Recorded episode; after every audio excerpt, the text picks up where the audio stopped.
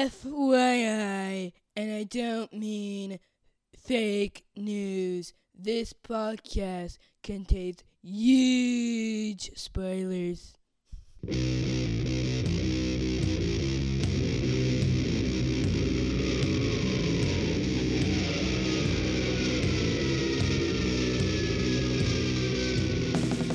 Hey, everybody, welcome to episode 250 of the podcast that goes SNIKT.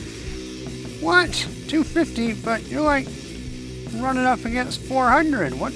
What's going on? No, you didn't. Look at your computer wrong, your iPad, your iPhone, your car radio. They're not wrong. This is 250, episode 250. Oh, by the way, I'm your host, Jason Venable.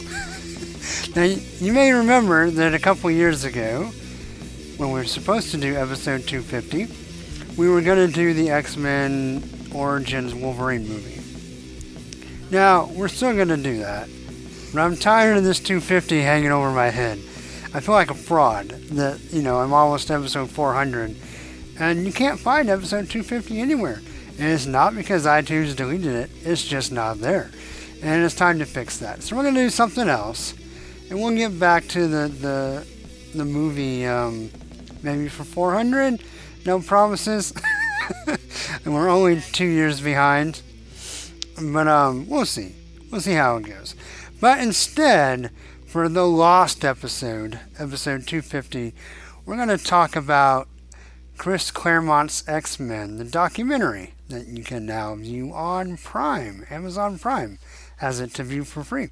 Um, so I watched it on a recent business trip, and I'm just going to talk about it a little bit. This will probably not be like a supersized anniversary episode, like you might expect for 250, especially as a comic book fan. But you know, it should be a decent little episode. Yeah, I'm not gonna, I'm not gonna like break down all the details. I mean, a documentary is by nature has synop, synop, synopsizing maybe is that a word? Uh, values and characteristics to it, and so I'm not going to repeat that. What I'm going to do is just talk about things that I found really interesting, either because I didn't know, or I maybe saw it in a different context, or was just curious or interested in the way the documentary presented it. And so I'll, I'll talk about some of that. Um, you know, just kind of see see where the the one man conversation goes you know, I would definitely recommend checking it out. It's only an hour and change. I mean, it's like an hour and 10 minutes, something like that. So, I mean, it's a, it's a pretty easy watch. Now, I will say, let's kind of get this out of the way. Um, sometimes documentaries come along, right? And it doesn't really matter what the subject is. The, the documentary makers find a way to just make it compelling and interesting and maybe even like make you interested in a subject you weren't previously interested in. Uh, that one about the the guy walking the tightrope between the skyscrapers. I forget what it's called now. uh, maybe Man on a Rope? Man on a Tightrope? I don't remember. But um, that's a good example, right? Just a, a great documentary, a great film, kind of regardless or agnostic of the subject matter.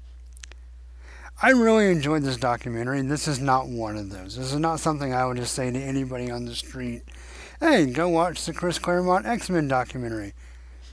I don't know if it really is. It's not poorly made by any stretch, but I don't know if it's like necessarily artsy or, or, or has any just really compelling filmmaking aspects to it that I would just say general audience. However, if you're an X Men fan, I think it's a great watch. So if you already are interested in the subject, I think you should definitely watch it. If you're not, then I don't think it's one that's necessarily gonna win you over and make you go, oh man, 80s X Men, that was the bee's knees. Well, yeah, I could be wrong. And if anyone out there in listener land disagrees with me, let me know. I mean, uh, I think it's that's all subjective, right? So just just my takeaway was that hey, I really enjoyed this. Probably not going to ask Denise to watch it, but you know, as things go. But anyway, this is uh, let's do some of the basic credits. Of course, Chris Claremont is in there a lot. Um, Weezie, Louise Simonson, and Ann Nocenti are kind of the other main two presences in the documentary. Uh, there's a couple other like kind of spot interviews. Um, have Jason Aaron, uh, Robert Liefeld, uh, a couple others. Uh, who was the guy in the X Men shirt? Was it Len Wein? Uh, Marc Silvestri? Jim Shooter. Sorry, Jim Shooter in there. So definitely some interesting interviews. Um, but it's directed by Patrick Meaney. Oh, what a meanie. And uh, is narrated by Haley Cooper Novak. Um, or maybe Hallie Cooper Novak, I'm not sure. But anyway, uh, both do a pretty good job. So, let's just kind of dive into what's there, right? Um, I don't know how long this episode will end up being, but let's see. Let's just see what we get, huh? So, um, one of the first things as a Wolverine fan that kind of stuck out to me as I get into the actual subject matter is, uh, and I'd heard this before, but the idea of Len Wein um, adjusting Wolverine for the upcoming X Men. You know, there were some ideas about what Wolverine was going to be, kind of based, you know, with Dave Cockrum on the Legion of Superheroes kind of design, and he was going to have a sister and be more of a werewolf and all that stuff. And how uh, Len Wein came in and adjusted that and when he brought him into Incredible Hulk because he knew that there was a new X Men team coming. Now, I will say I think it's really interesting, and they do not mention this at all in the documentary. But if you follow me on Twitter at sniktcast, um, you know, besides the podcast, also have my big Marvel reading project. We started in the at the beginning in the '60s, and, and now currently about 1973 or so, and I'm right in that spot before you know, kind of giant size X Men is knocking on the door. It's not that far away, but X Men has been canceled for a little while, and we're kind of that spot where the X Men are kind of starting to have some guest spots, but it's all the original X Men, and you know it's interesting because the story that they set up where uh, in Secret Empire, right? Uh, the original Secret Empire, not the most recent Nick Spencer one, but the old uh, Englehart one. Um, you know, the X Men, the original X Men, play a pretty big part in that story, and it almost feels like. I mean, obviously, right? There's the idea that they've been making little guest spots, you know, like, hey, remember us? We're the X Men. Our book got canceled, but don't forget us. Um, but this feels more like a kind of bringing them back into the core of the Marvel Universe. It almost felt like they were being set up to pull out of reprints and go back to like getting a new title. I don't know anything about that. That's pure speculation on my part. That's just how it felt as a reader. Like, oh, feels like something's about to happen with the X Men. The reprints have been doing okay. Here's our, our core characters coming back in a big story. Uh, maybe something's happening. Now I'm wondering where maybe if that was the idea, and if so, where we pivoted to the new team. But anyway, uh, all that to say that you know Wolverine is obviously going to be part of the giant-sized team, and is kind of taken from a previous concept and, and plugged into the X-Men. Um, it was going to be pretty young because one thing that one of the things that Claremont talks about in the in the interview portions of this is that the decision to make Wolverine older and the the claws would be part of Wolverine. Because even in his introduction with, with um, Incredible Hulk by uh, Len Wein and, and I believe Herb Trimpe, right? Oh, my cred just blew up. Um, but there was the idea that they had probably originally that the claws were part of the glove, right? They were part of the almost like a, a tool of the glove that came in and out, you know, maybe some springs or something, right? But, but at least according to this documentary, takes credit for making the claws part of Wolverine and introducing the idea that they would be painful, which is kind of where the healing factor comes from. Um, so, you know, there's a there's an idea that, that Claremont had that uh, he had no idea that Shooter wrote so young. Oh no, I had, sorry. I had no idea that Shooter wrote so young. So apparently, I found this very interesting and did not know this, and some of you guys may is maybe old hat. But um, there's a part of the documentary where they're interviewing Jim Shooter and talking about how he started writing comics when he was a kid. like sent some stories to DC and got published as like a 12 and 13 year old.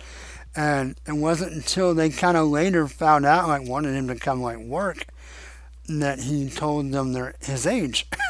Couldn't, you know, I think they still gave him some like you know random paying stories, but you know he had to wait a little while to actually get like a full time writing job. But he, I had no idea that he started writing so young. I thought that was pretty awesome. Um, so,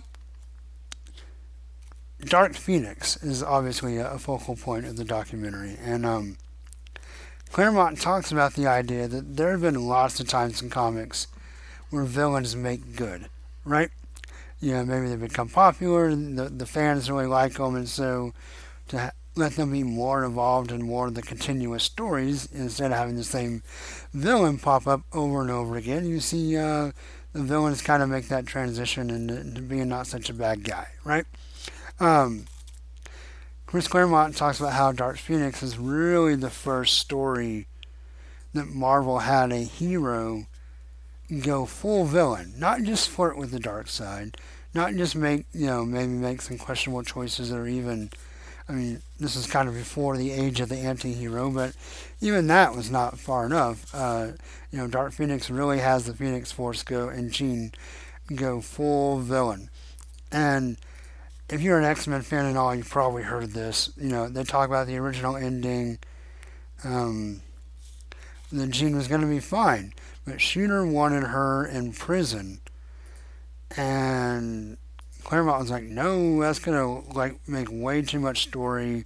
She'll be in prison. We'll still have to deal with her in prison after the fact, um, and he didn't want to drag it out, so he killed her. um, Jim Shooter thought it was a bluff, right? Like he wouldn't really do it, but of course, you know, we, we know that that he does. Um, takes her out, and you know that's that is that, as they say. And, you know, Jean stayed dead a long time until, you know, several years later with the retcon and the Phoenix replacing her and all that, um, which was done outside of uh, Claremont's purview, at least, at least initially, right? Um, so another thing they talk about is uh, Claremont wanting to redeem Magneto as a misguided, tragic hero, and that's where he came up with the backstory for Magneto, which I gotta say, I love Magneto, but there's not much in the 60s and 70s to really hang your hat on. I mean, there's a couple of good stories. He does a couple of cool things. Obviously, he's pretty powerful, but he's pretty much just standard megalomaniac supervillain. You know, Doctor Doom with magnetic powers and a different cape. Um, you know, Claremont really adds some gravitas to the character. Um, and that, you know, maybe more than anything, maybe one of his most lasting legacies is, is to flesh out Magneto. He's one of my favorite legacies of his. Obviously, Wolverine, you know, being the podcast that goes SNIKT, uh, Wolverine's going to be way up there as well. But the Magneto and the changes he makes there are so interesting to me and really make him one of the best comic, uh, one of the best characters in comics. Um, so you know, give credit where credit's due. Um, but he had a big plan that he doesn't get to, and he only falls a few years short. Um, but he talks about plans for Uncanny 300, and that he was going to kill Xavier and have Magneto lead the X-Men, kind of like he, you know, did a little bit in the New Mutants, right, where he he led the school for a while while Xavier was in space, but really take that kind of a step further. Um, have Xavier die um, and Magneto lead, and then bring in a big bad new supervillain. He doesn't really expand on what his ideas of that villain may have been. Maybe he's hanging on to that in case he wants to use it somewhere else still, or maybe he already has and and just didn't go over the same way. But um, yeah, it doesn't really talk about, but he the specifics of the new villain. It says you know there'll be a really like a Magneto replacement, like that kind of level. Um, you know, kind of think of like Apocalypse or Onslaught or something like that, but but a Claremont version of that. Um, so another legacy that Claremont has a lot to do with that I'm very very grateful for is the strong female characters that he really developed. Um, you know, he loved hearing women in industries talk about this and uh, his credit to, to women editors. You know, basically, so kind of what he talks about is the different women comic creators and even, you know, other writers that have come up to him and really thanked him for giving the female character such a strong voice and presence and such a focus of his X Men story and how, you know, women readers um, really picked up. I mean, X Men was pretty, pretty, had a pretty strong female leadership. But he says part of this, you know, he says, you know, it's kind of what he wanted to do. But he really gives a lot of credit to uh, Weezie and Ann as his editors during his tenure on the X Men for kind of he doesn't say like they, they forced him to. I think just part of the natural byproduct of working for strong women and making comic books for them is reflecting some of that in the characters you write. And so I think just just organically the situation of him having two really good, really strong female editors as he was writing kind of helped his imagination go in the direction of writing really strong female characters. So now, obviously, I had known, right? You know, you see his storm, you see, um, you know, Psylocke and Dazzler and, and all, all the characters that he wrote that, that have these really strong stories and really strong presences. You know, Mystique, uh, Callisto. You know, the list goes on and on.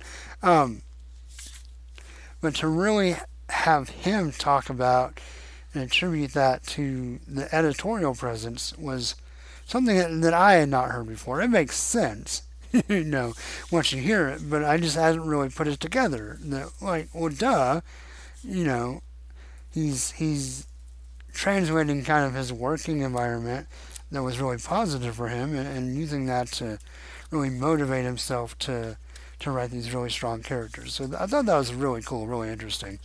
Um, you know, one thing you've heard before, and sometimes people paint this as kind of curmudgeon but um, Claremont was really, really reluctant to spin off. Um, as the X Men got so popular and so big, uh, editor in chief Jim Shooter insisted on it. Um, and when that initially happened, the first few times, Claremont was like, okay, well, if we have to do it, I'm going to do all of it. And he, he really, really wanted to control his corner of the universe. Um, didn't want to necessarily have other people play in his sandbox, at least for a while. Um, and so that's why he uh, started off writing New Mutants, why he started off writing Wolverine. Um, you know, and he talks about how that was pretty cool because working with Sienkiewicz caused him to shift his tone. You know, as he got more and more comfortable with Sienkiewicz's art, he's like, well, I got to feed into this. And so he, it made the book stranger and stranger. Um, so that was pretty cool. I, I, really liked him talking about the, the creative synergy, um, you know, that went with doing those kinds of books and those kinds of comics and how, you know, as a writer, you know, your best comic writers write and just what they're doing, you know, for the art. We just talked about that on the episode before this, uh, which was 377, I think. Um, you know, with uh, Hickman and just a di- completely different writing lift, if you will, between uh, the most recent issues of X Men and giant sized X Men, um, and how really playing into the artist's strengths. And so Claremont did that as well, right? When he had, you know, Sal on there a little bit, or maybe standard comic book stories. Then when Sienkiewicz comes along and starts tripping out, uh, he makes the stories weirder. We get the Demon Bear and stuff like that. So thought that was pretty cool. Also, really enjoyed uh, a mid '80s Marvel Christmas party where the invitation was from Santa Claus, which you know we've seen a hundred times now. There was a Wolverine Christmas card that was Santa Claus, you know, like his claws. Um, so you know, speaking of, of working with artists and know, how he changed New Mutants, he also let the artist kind of dictate the characters that he focused on, you know, based on who they like to draw the most or who they're most interested in.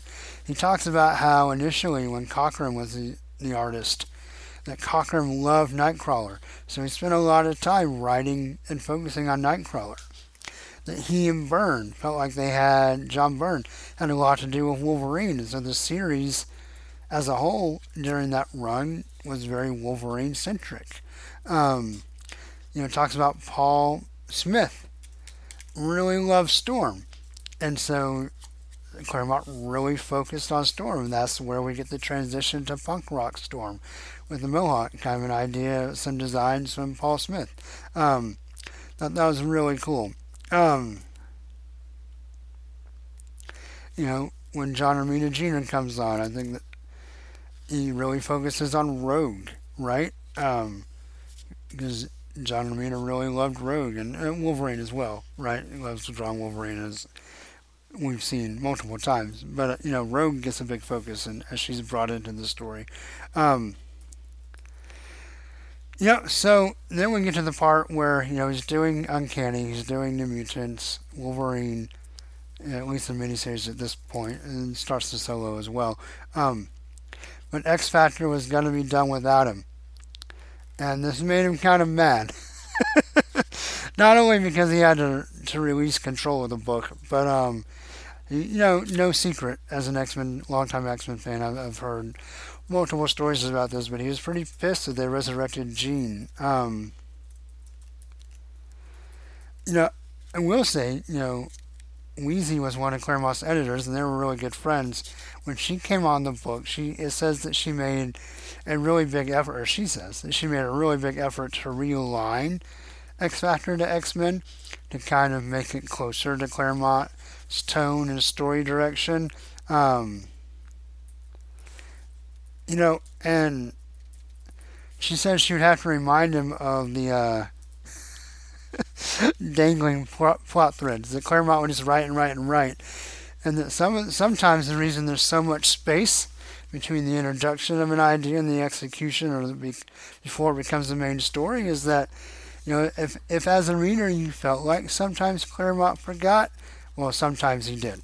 And as editors, uh, Weezie and Nocenti would have to, you know, kind of keep up with the dangling plot threads. And they went too long, and too many people wrote in, or they were just unresolved for too long. They have to kind of rein Claremont in and say, hey, remember this that you were going to do? Uh, why don't we go and do that?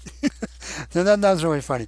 I will say the interaction between the three of them, especially because there were some some portions of the interview where they were all three in a room. Uh, Claremont Weezie and Nocenti were, were sitting, you know, in a room together, and the chemistry between them was really, really strong. Um, you know, maybe iffy some places, but I don't want to cast any aspersions. But there was just a very, very strong dynamic and chemistry between them, and that was probably some of the more interesting part of the documentary. I mean, hearing them talk separately and address things and tell stories and get little tidbits and nuggets was a lot of fun. But when they were in the room together, that was that was definitely the most dynamic part of the of the documentary.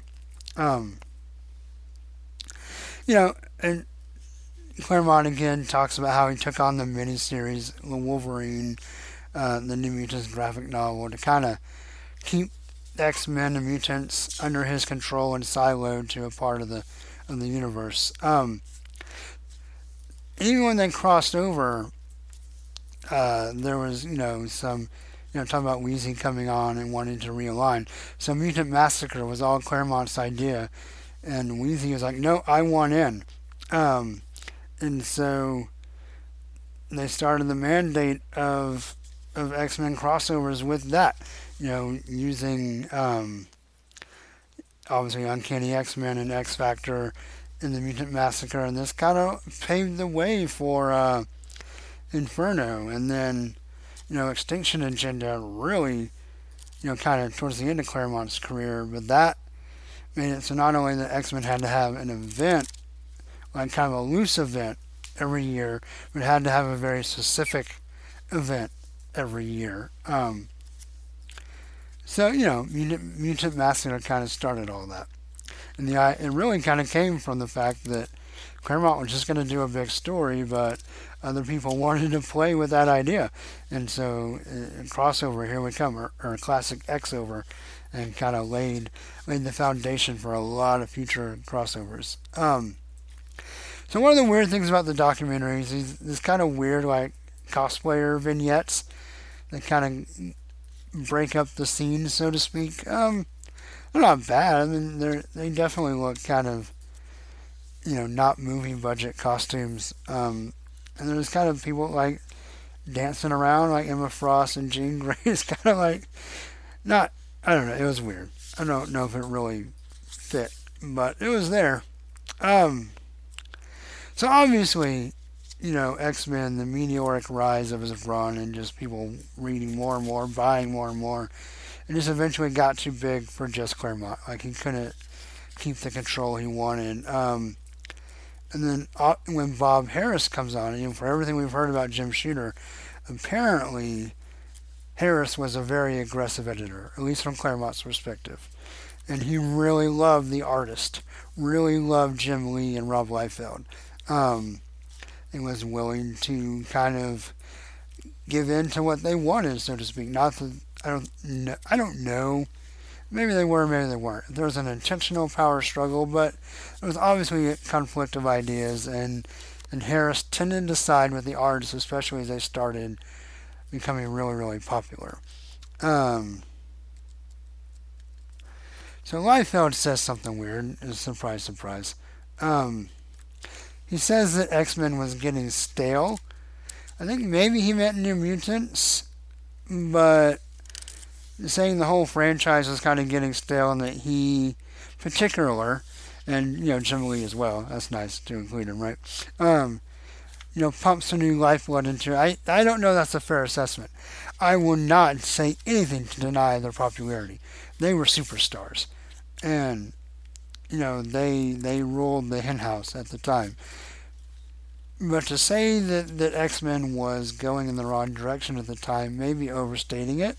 Um, you know, but obviously they came in with, with huge contributions, you know, with the aesthetic of the X-Men, costume designs, character designs, you know, even the characters that Liefeld actually brought in, and Jim Lee a little bit too, right, with Gambit and stuff like that.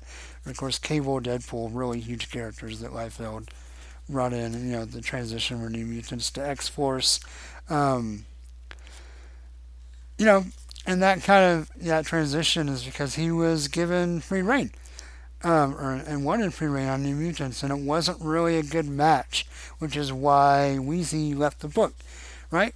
Uh, she did pretty well to be diplomatic in the the documentary, but um, basically just says you know the editors were saying that, that they wanted to let Liefeld do what he wanted to do, and she didn't really want to do what Liefeld wanted to do, so it just made sense for them to kind of um, amicably divorce from the book. So you know, as Harras' favorite artists and editors wanted more control of the cash cow, which was the X Men, um, it kind of led to what we see, and we hear this talked about a lot nowadays as well, right? Um, there's kind of a desire to return X Men to the status quo, get back to basics. Kind of an editorial mandate to make Magneto a bad guy again, which, you know, we know happens going into the launch of X Men number one. in the 90s, right? Um, you know, Claremont had been moving Magneto in one direction, and he kind of goes back a different way. Um, Claremont starts that because he, wanted to try to hang on and keep writing. Um, you know, eventually will depart. Um, but, you know, that wasn't necessarily his original intent to take Magneto back that way, which I thought was really interesting. I guess I'd always just assumed that the parts he did write on Adjectiveless X-Men were what he wanted to do, and he just kind of eventually butted heads with Jim Lee and, and bowed out, which that part is true. I didn't realize that he was kind of being told what to write on those issues. Um, not saying that's good or bad or right or wrong. I mean, comics is a business. You got to deal with that part of it. But it is definitely interesting to hear him talk about it. And, you know, with his departure, you know, he talks about how he was not on the same page as Jim Lee. He saw the writing on the wall that he was not, regardless of his storied career, he was not going to win against Jim Lee, so he went off the book. Um, the weird part to me, and I remember thinking this a little bit too, there was no like big goodbye, no like big letters page like, oh, it's sad to see you go, follow him here because I don't know if anyone really knew what he was going to do next. Um, if you're listening to John Wilson on all the pouches, you know that he will eventually turn up actually with Jim Lee again, of all places, uh, introducing some new characters to his Wildcats book over at Image, uh, The Huntsman, and I don't remember what else he actually brought, but he, you know, he helped write that arc. Um, so it's weird. I mean, so at some point he's able to reconcile things with Jim Lee and, and you know have some more creative synergy with him down the road. But you know, at this point, I think X Men was just too too big, too too much at risk for Marvel, um, and maybe some decisions were made hastily. I don't know. Um, but yeah, kind of unceremoniously walks away from a book that he defined for decades. Um, you know, the the question is posed, or maybe stated in the documentary, that um, you know, there, there's no modern Claremont. I think that's pretty true. Um, no one doing quite what he did, right? For the extended time that he did it, from you know the mid 70s to early 90s, him just owning part of the universe and controlling it. I mean, even you think of like modern day, some of the guys have had really, really long runs and big impacts on the universe, like uh, Bendis or Jason Aaron, um, you know, Scott Snyder over at DC. It's not really quite the same thing. They're more maestros of like a whole universe, picking maybe a, a foothold in or a doorway in that they focus on, you know, Aaron with Thor, you know, and doing lots of other stuff around that, you know, the events, a little bit of Avengers, um, but really writing Thor, letting Marvel kind of pivot or orbit around his Thor story. Claremont really didn't as much and big an impact as he had on the comics as a whole, and obviously the way he shaped and grew the X Men. You know, the X Men felt kind of separate the whole time he was there. And they'd show up in some other books every now and then, and other people would show up in his books. And, and Claremont did what a lot of writers do, right? He would cross over with the other books that he specifically was writing, you know, Spider Woman, um, Iron Fist, you know, Sabretooth going in Iron Fist and then coming over to the X Men. Um, after Spider Woman gets canceled, he brings Jessica Drew into the X Men story and specifically into the Wolverine story for quite a while, and as a way to kind of continue her story because he enjoyed writing her. So you have that, but the the fact that the X Men stayed so separate is really different from the way maybe modern writers with that same impact or longevity might do things differently. They don't have necessarily the silo. Um, so no doubt, Claremont changed comics. Um, I mean, his his form of storytelling, the subplotting, uh, the working with the artist to kind of change the tone of what he's doing. Um, you know, just just a pioneer in comics and a, a trailblazer for sure. Um, you know, and even you know helped Fox find the X Men. You know, they consulted him some getting ready for the first movie. Um, you know, making sure they got it right and going to the master uh, to to do that. Um, so, you know, I heard some people talk about, you know, d- does he overcredit his own influence on the movies? Is it the right amount? I think that's, you know, questions that the Fox hasn't really jumped on answering. But, but if nothing else, whether it's a consultative role or whether just the fact that these movies are all based on his stories and his universe, um, definitely a, a, huge impact, huge influence, and um, that's kind of where the documentary ends, right? You know, at this point, Claremont has, has left Marvel, and we know he'll come back, right? He'll do some things here and there. After he, he flirts with Image for a little bit, he'll come back and do um, some of the Extreme X Men. You know, he had a Nightcrawler series not too long ago. Um, he's got a revamp or a continuation of God Loves Man Kills on the horizon. I'm not too sure about that. Um, you know, he did that X Men Forever, which which is kind of why I thought that you know he had a specific direction he was going with X Men number one because this he kind of retells what he would have done, quote unquote, had he been allowed to continue on the book. Um, You know, and I'll say I love X Men. Obviously, I love X Men. I really love Claremont. Um, grew up reading him. Big fan.